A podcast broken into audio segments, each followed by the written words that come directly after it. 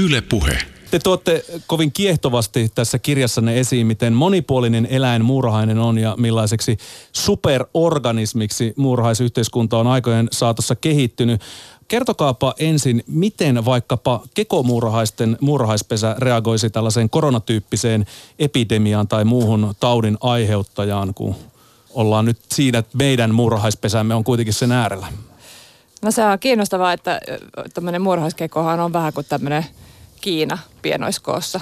Hirveästi jengiä ja tosi tärkeää pitää se, ettei se tosiaan nämä sairaudet tai tämmöiset rupeaa leviämään. Ja muurahaiset pitää tosi hyvin huolta pesän hygieniasta, siis ne poistaa sieltä pesän sisältä kaikki lika ja, ja mahdolliset sairauden aiheuttajat. Ja sitten nämä muurahaiset myös omalla käyttäytymisellään reagoi tähän. Esimerkiksi muurahainen, joka sairastuu niin, tai tuntee niin kuin olonsa sairaaksi, niin lähtee pesästä pois tartuttamasta niitä muita.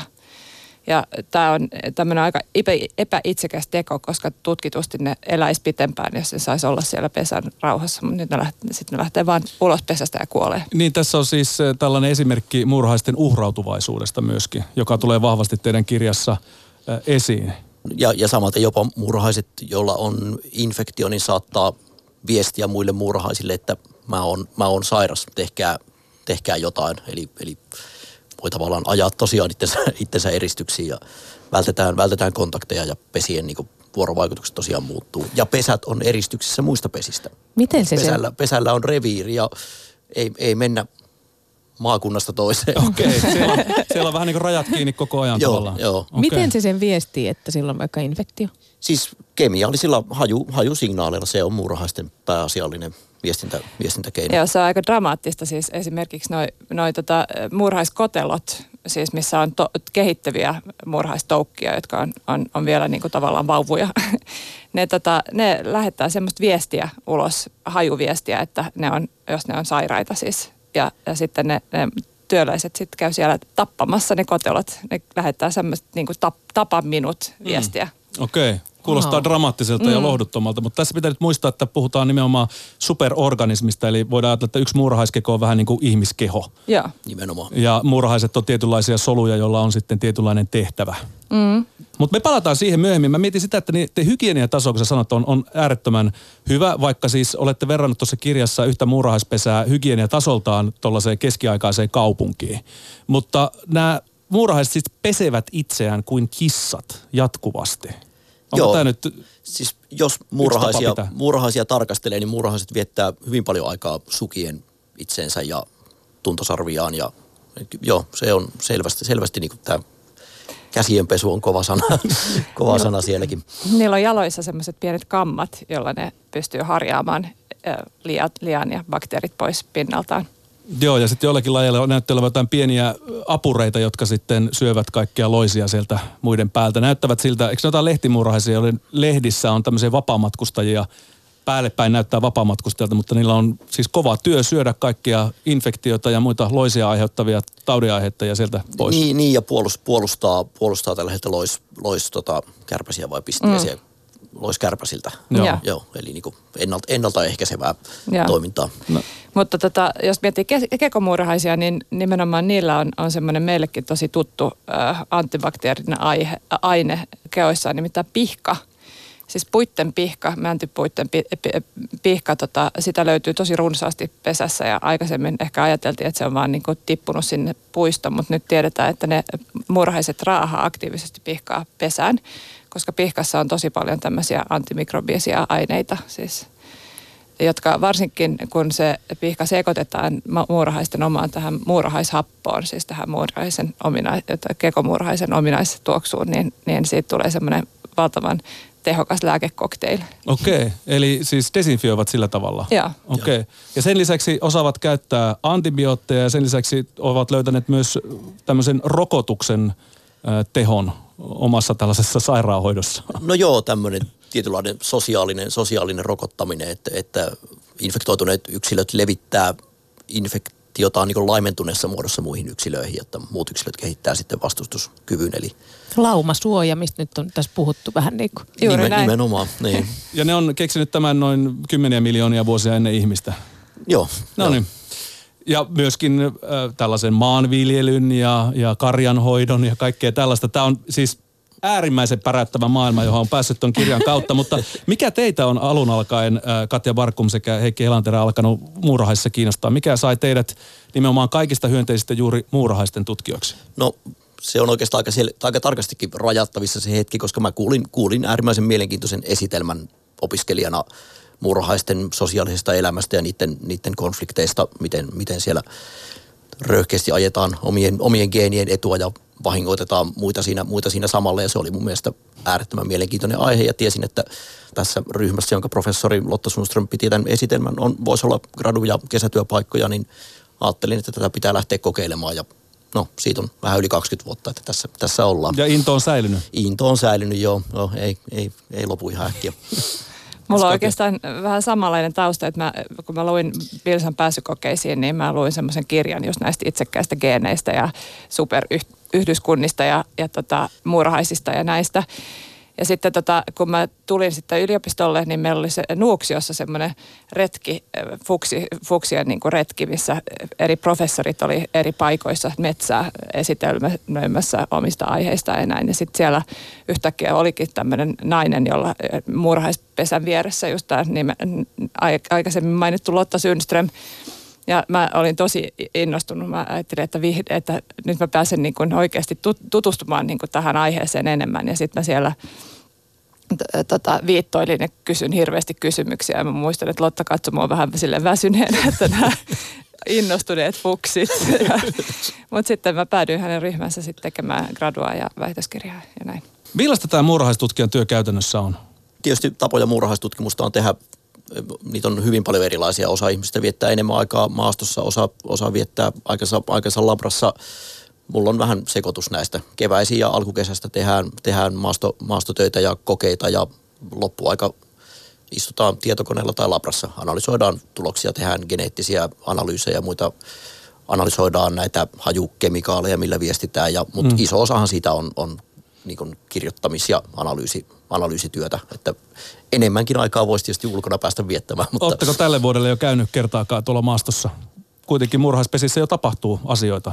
No mähän en enää toimi tutkijana, mutta aina nyt just tähän aikaan vuodesta mulle tulee tosi iso kaipuu sinne ulos maastotöihin. Tuossa suuressa suomalaisessa murhaiskirjassa on ainakin yksi Katjan kohtaaminen, ikimuistoinen kohtaaminen murhaisten ja murhaishapon kanssa. Haluatko kertoa vähän tarkemmin, että mikä no jäi joo. mieleen ja jäikö jälkiä siitä?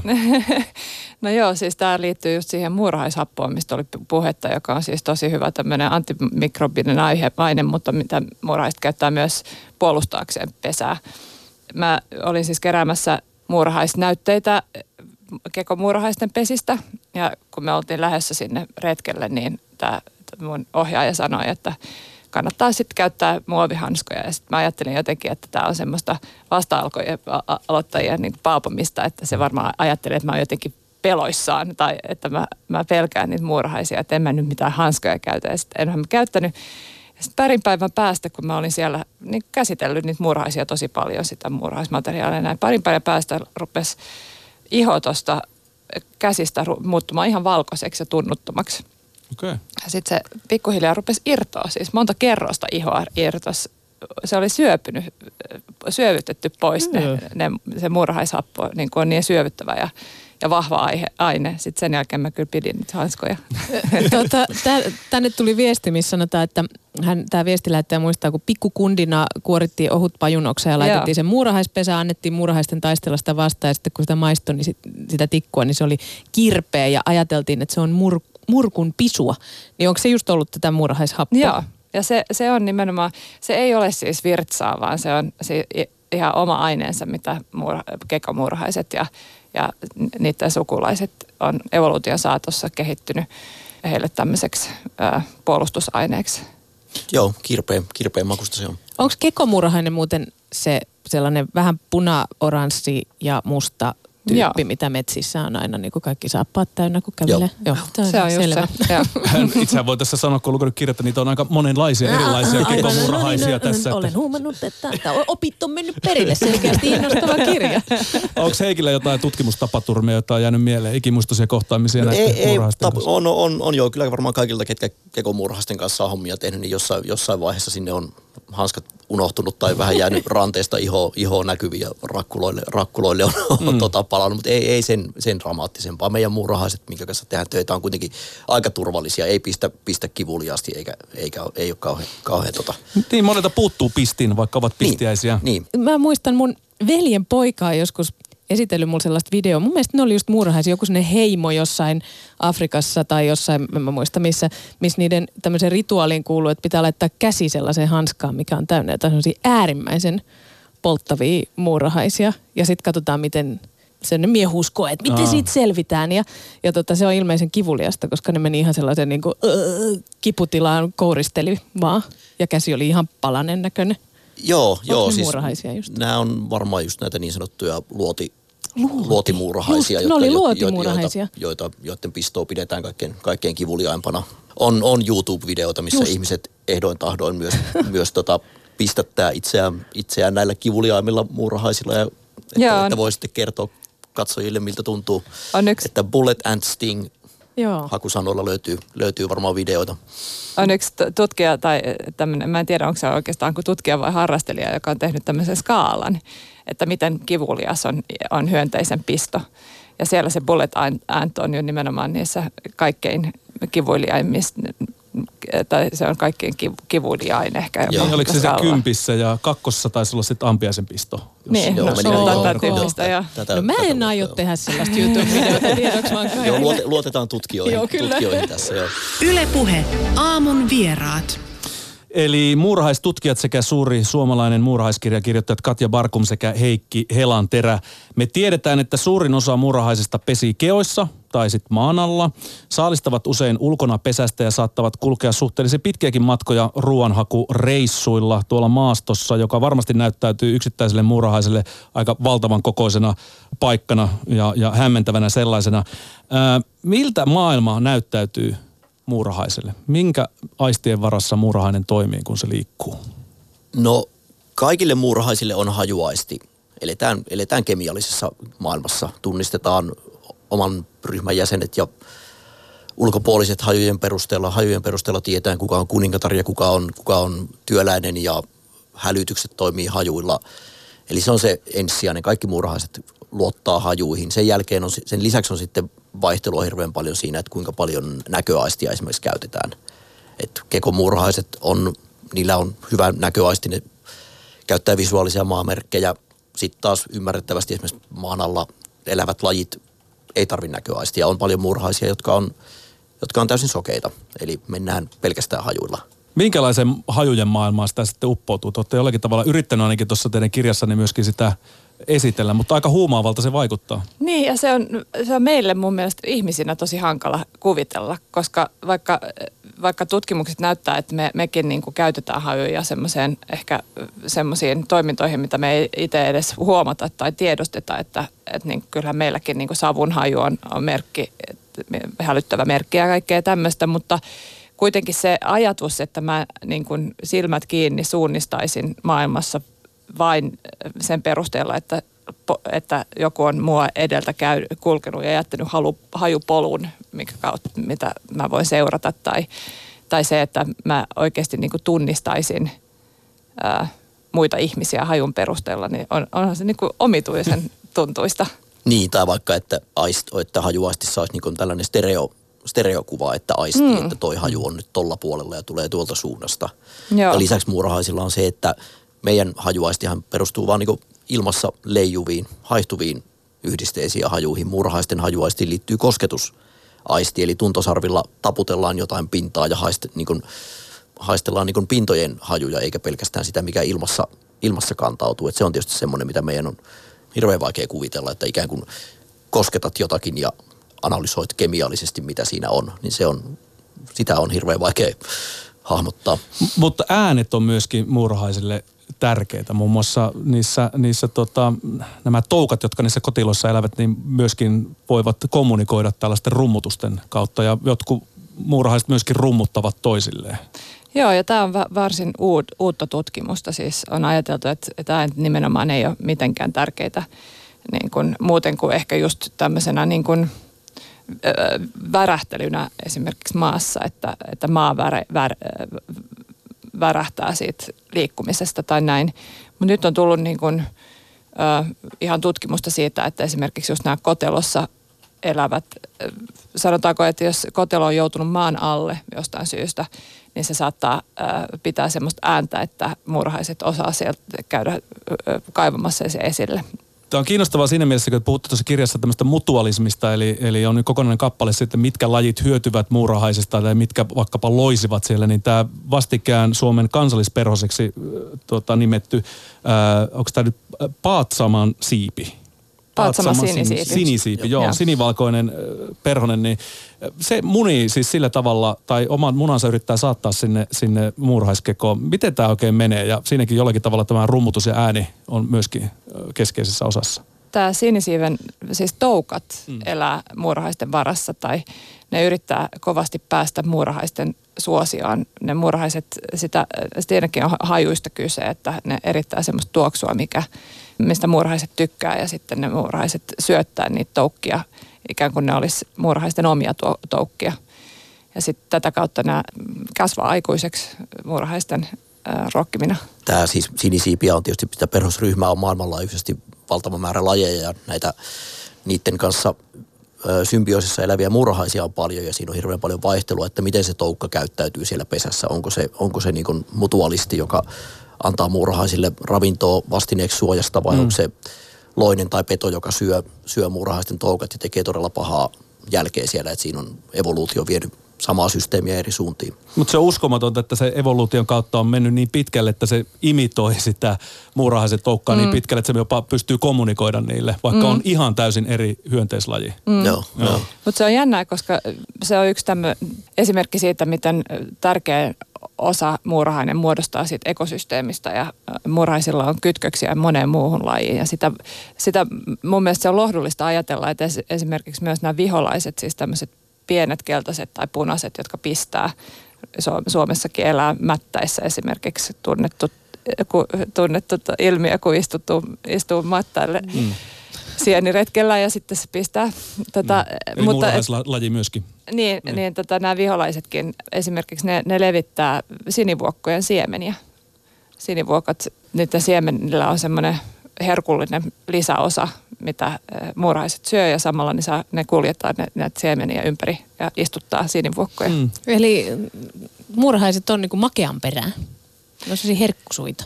Joo, kyllä. Siis ne tarvii tietysti hiilihydraattia pysyväkseen liikkeellä ja joo, kyllä se työläiset hyvin äkkiä makeen löytää ja tekee hajujäljen ja sillä houkuttelee muutkin siihen mehulätäkölle. Että.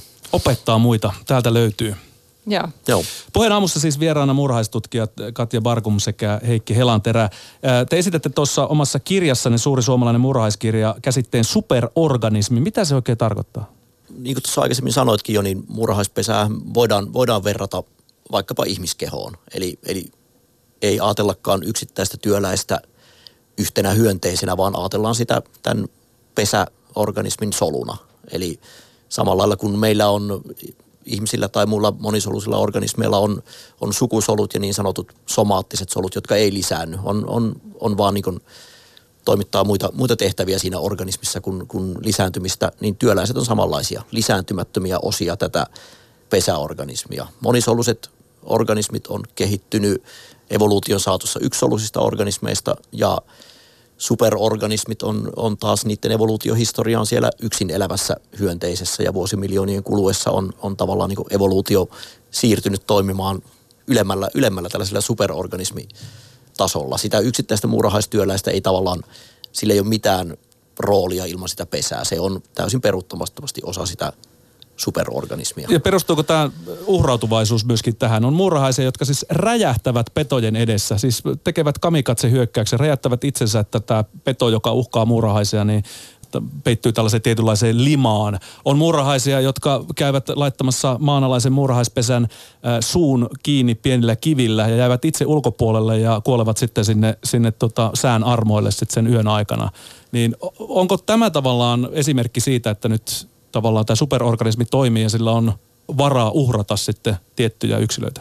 Joo, eli tämä on evoluutiobiologit puhuu sukulaisvalinnan ideasta.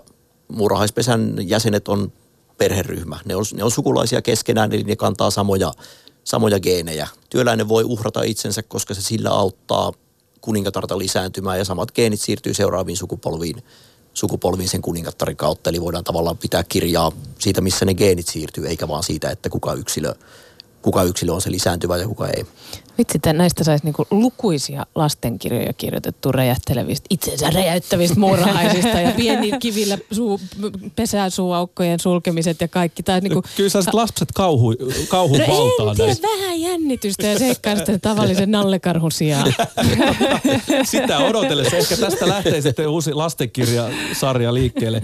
No kerrotkin tuossa, tai kerrottekin, että muurahaisyhteisö, se voi siis jaotella karkeasti sillä tavalla, että on niitä kuningattaria, jotka munivat lisää ää, tota, muurahaisia. Sitten on näitä siivekkäitä, hyvin lyhytikäisiä koiraita, joiden tehtävä on käytännössä vain paritella sen kuningattaren kanssa. Ja sitten on näitä naaraspuolisia työläisiä, jotka pitää huolta kuningattaresta ja jälkeläisistä, eli näistä toukista. Niillä on todella paljon erilaisia tehtäviä sitten näillä työläisillä. Niin minkä takia tämä muurahais superorganismi on jakautunut tällaisiin, tällaiseksi yhteiskunnaksi? No sitä voi taas kerran verrata just siihen ihmiskehoon. Että meilläkin on, on ihmiskehossa paljon enemmistö meidän soluista on tämmöisiä työläisten tapo, tapaisia soluja, joilla on niin kuin funktio sille koko elimistölle, mutta jotka ei itse niin sanotusti lisänny. Siis ne ei, ne ei tuota seuraavia sukupolvia ihmisiä maailmaan. Ja sitten meillä on sukusolut, jotka, jotka siis siittiöt ja mun, munasolut, mm. jotka tässä tapauksessa olisi nyt näitä koiraita ja kuningattaria.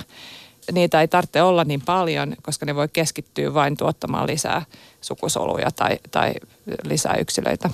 Niin ja siis tämä mahdollistaa sen, että erikoistutaan. Voidaan, voidaan niin kuin evoluutio tuottaa yksilöitä, jotka, jotka on parempia jossain tietyssä tehtävässä. Ei tarvi olla yksilö, joka tekee kaiken keskinkertaisesti, vaan on, on yksilöitä, jotka lisääntyy todella tehokkaasti ja yksilöitä, jotka hoitaa muut hommat todella tehokkaasti. Eli se niin kuin työnjako ja erikoistuminen mahdollistuu tätä kautta. Ja se on aika kiinnostavaa, että miten se esimerkiksi näyttäytyy näissä eri ryhmien ulkonäössä. Että kuningattaret tosiaan, niilläkin on siivet silloin, kun ne parveilee, ja, ja ne, ne, koska niiden tehtävänä on nimenomaan levittäytyä uut, uusiin paikkoihin, perustaa uusia pesiä. Mutta sitten työläisillä, niillä ei ole siipiä. Evoluution saat, saatossa nämä siivet on niiltä kadonneet. Ja se on taas mahdollistanut ihan hirveästi muita asioita, jotka just sopii tähän pesän ylläpitoon. Siipien ää, katoaminen ta- tarkoittaa, että niiden yläruumis on voinut muuttua niin, että ne pystyy esimerkiksi kantamaan suussaan painavia asioita, koska nämä lihakset, jotka menisivät niskassa, olisi muuten niin kuin kiinni niissä siivissä. Ja toisaalta maanalainen elämä, niin si- siihen ei oikein noin tuommoiset hauraat siivet sovikkaan. Sä olisikin Katja tuossa äsken, että muurahaiset on luonnossa niin sanottuja avainlajeja, eli ilman niitä ei olisi monia muitakaan eliölajeja. Niin millaiset eliöt on nyt riippuvaisia vaikkapa Suomen luonnossa muurahaisista? Mitkä teillä tulee ekana mieleen? On paljon, paljon muita hyönteislajeja, jotka, jotka elää nimenomaan muurahais, muurahaispesissä. Eli niiden, niiden se paras luontainen elinympäristö on, on muurahaispesä. Eli tota erilaisia lyhytsiipisiä, seppiä, Uskaltautuvat sinne kuitenkin muurahaisten sekaan? Joo, joo. Joko, joko ne pystyy jäljittelemään muurahaisia hajuillaan tai, tai on jotain karkotekemikaaleja, joilla muurahaiset pidetään, pidetään tota poissa, joten on eri keinoja ujuttautua sinne. Mutta sitten on tosiaan myös kasvit, joiden, joiden siementen levittäytyminen riippuu muurahaista ja näin edelleen. Eli näitä, se on iso verkosto. No mitä jos muurahaiset katoaisi? Mitä sitten? Meillä ainakin tässä meidän metsäekosysteemissä, niin muurahaiset on kyllä niin tärkeä ryhmä, että se on vaikea nähdä, miten metsä pystyisi elämään ilman muurahaisia. Niin, ihan maaperän muokkauksesta ja ravinteiden kierrosta lähtien, niin muurahaisilla on, on kyllä hyvin merkittävä rooli. Ja yksi merkittävä asia on tietysti se myös, että muurahaiset pitää tämmöistä, pitää huolta lehtikirvoista tai kirvoista, jotka elää puissa myös männyllä esimerkiksi. Ja nämä lehtikirvot on siis tämmöistä muurahaisten maitokarjaa. Siis muurahaiset saa niistä, niiltä semmoista makeeta, taas kerran makeeta tota, nestettä ja sitten ne suojelee näitä kirvoja niiden tota, vihollisilta. Ja tämä on semmoinen asia, mikä siinä on niin kuin kaksi puolta, että sille yksittäiselle puulle, jossa on paljon näitä kirvoja ja muurahaisia, jotka laiduntaa niitä, niin, niin se, se puu, puu ehkä voi huonommin kuin muut puut ympärillä, mutta ne muut puut sitten hyötyy siitä, että siellä ne muurahaiset samalla tappaa muita puitten tuholaisia. Eli metsäekosysteemin tasolla niin tämä, tämä niin kuin muurahaisten läsnäolo on yleensä hyödyllistä. Tänne tuli muuten kysymys, että miten punkit onko muurahaiset, saalistaako ne punkkeja? Se on ihana ajatus. Niin, no tää, siksi täällä en, varmaan joo. Mä en ole siis törmännyt tämmöiseen, tota, että, että näin olisi, mutta... Mä, lu- mä luulen, että tähän liittyviä tutkimuksia on ainakin käynnissä, että miten, miten punkkien, punkkien tiheys Hei. suhtautuu muurahaisten, muurahaiskekoihin. Kiinnostavaa. No varmaan monelle meistä murhaiset on tuttu esimerkiksi Alina Kulolle Faarao murhaiset mm-hmm. ihan kotioloissa ja tällä tavalla. Niin mikä on teidän mielestä paras keino, jos näkyy nyt siellä omassa, omassa huushollissa tai, tai jossain muualla se, että murhaiset alkaa puskea sisälle, niin mitä niiden kanssa kannattaisi tehdä, että olisi varma, että murhaiset pysyisivät loitolla? No nyt keväällähän on, saattaa tosiaan aika usein tulla keittiöön joitain tämmöisiä pieniä mustia mauriaisia tai tai mustaamurhaisia. Ja ne on yleensä semmoinen niin kuin nopeasti ylimenevä vaiva, että ne tulee sisälle, koska nyt on kylmä ja niillä ei oikein mitään muuta ravintoa. Ne tulee sisälle etsimään ruokaa. Sitten kannattaa vaan siivota kunnolla ja sulkea kaikki purkit tiiviisti, niin eiköhän ne sieltä pikkuhiljaa sitten katoa. Eli ruokaa niin se, ei ole? Se huoneilma ei sinällään, sisätilat ei ole muurahaisille mikään ihanteellinen elinympäristö, jos ne ei löydä, jos ne ei löydä ruokaa. Mm. Että sitten tosiaan nämä faraamurhaiset on, on sitten eri juttu, ne elää, elää rakenteessa ja ne on ihan oikeita tuholaisia. Jos niitä näkyy, niin sitten kannattaa, sit kannattaa olla, olla yhteydessä johonkin ammattilaiseen, joka, joka poistaa. Että. Joo. Ne oli ihan mahdottomia. Ja siis siinä sanottiin jossain, että ne menee jopa niin kuin betonin läpi, että niitä ei estä yhtään mikään, kun ne menee sen ruoan perässä. Nehän on varsinainen superorganismi siellä, siellä ää, kerrostalossa, eli niillä saattaa olla satoja pesiä jotka kaikki kommunikoi keskenään, tai siis ne on yhtä ja samaa isoa pesää, että sun, sun fara, niin keittiön faraamurhainen saattaa vaeltaa siellä koko kerrostalossa niin kuin pesästä toiseen. Ja mm. tämä tekee, tekeekin siitä torjunnasta tosi haastavan. Joo, ja kuningattaren pesä on hyvin suojattu, että se on piilossa niin, että me, jotka yritämme ehkä sit sitä niin kuin ihmiskäsin saada nujerrettua, niin ei si- si- suoraan päästä siihen kiinni, vaan niille annettiin sitten myrkytettyjä maksaherkkuja, joita nämä työläiset sitten, jolla ne ruokki sitä kuningatarta, joka sitten lopulta ilmeisestikin siihen sitten tuupertui. Joo. Joo, ja niitä kuningattariakin voi olla, voi olla use, useita pitkin, pitkin rakennusta, että ne, ne, pitää, ne, pitää, ne pitää kaikki, kaikki saada hengiltä. Mutta Faarao-murhainen on varmaan yksi niistä äh, tunnetuimmista äh, vieraslajeista, mitä murhaisia on sitten tullut. Kyllä. Ja teillä on ihan oma kappale tässä suuressa suomalaisessa murhaiskirjassa siitä, että, että minkälaista tuhoa ja minkälaisia ongelmia nämä nimenomaan vieraslajit ovat saaneet aikaan. Ja siellä varmaan yksi tunnetumpia on tämä tulimuurahaine, joka pystyy siis kellumaan veden päällä sillä tavalla, että käyttää omia vauvojaan, eli näitä toukkia on ponttoneina. ja on äärimmäisen siis eh, viheliäinen, kun pistää. Tulee semmoisia märkiviä paiseita ihmisille. Ja eikö täällä ole tämä joku Vietnamin sotaan verrattu taistelu käyty Yhdysvalloissa ää, näitä, näitä tulimuurahaisia vastaan, joka oli siis täysin hyödytön, mutta aivan hirvittävän myrkyllinen. Joo, siis tämä tulimuurahainen on Etelä, Etelä-Amerikasta tota, Yhdysvaltoihin tuossa 1900-luvun alkupuolella, alkupuolella levinnyt ja siellä on tosiaan valtavilla kampanjoilla yritetty hävittää sitä. Ja vähän ollut ehkä semmoinen tilanne, että niitä muurahaistutkijoita ei ole kuunneltu siinä vaiheessa, kun on ajateltu, että nyt on hyvä myrkky, nyt laitetaan, nyt, nyt hankkiudutaan mm. murhaista niin. eroon. eroon Napalmia tota, ei ole kuitenkaan käytetty, mutta syöneet. Ei, ei paljon puuttunut joo. joo. Tota, okay. E- eli, ja tuli murhainen ei ole mihinkään, mihinkään sieltä hävinnyt ja leviää, leviää tota edelleen ja varmaan ihan puhutaan miljardi, miljardiluokan luokan tota vahingosta, mitä aiheuttaa, aiheuttaa vuosittain. Niin, kuulemma siis ihan jostain liikennevaloista lähtien elektroniikka hajoaa, koska tuli muurahaisia menee sinne ja purevat johtoja ja kaikkea. Tämä oli mulle ihan uutta tietoa. Joo, oikosulkuja aiheutuu ja joo, Mun mielestä kovella kuin kettu, niin pitäisi nyt niinku muuttaa ovella kuin muurahainen sanonnaksi. Jos palataan näihin kotoperäisiin lajeihin, niin nyt kun eletään kevättä isossa osassa Suomea kevät-talvea, niin millä tasolla muurahaisten aktiivisuus on tällä hetkellä, jos vaikka takapihalle tai lähimetsään menee? No varmaan siellä, missä on, on maa jo ruvennut lämpiämään, niin muurahaiset tulee lämmittelemään maan aika lähellä maanpintaa, että esimerkiksi maan alla elävät jo tosiaan niin tulee, tulee niin kuin siellä keväällä paljon enemmän maanpinnalle kuin mitä sitten keskikesällä.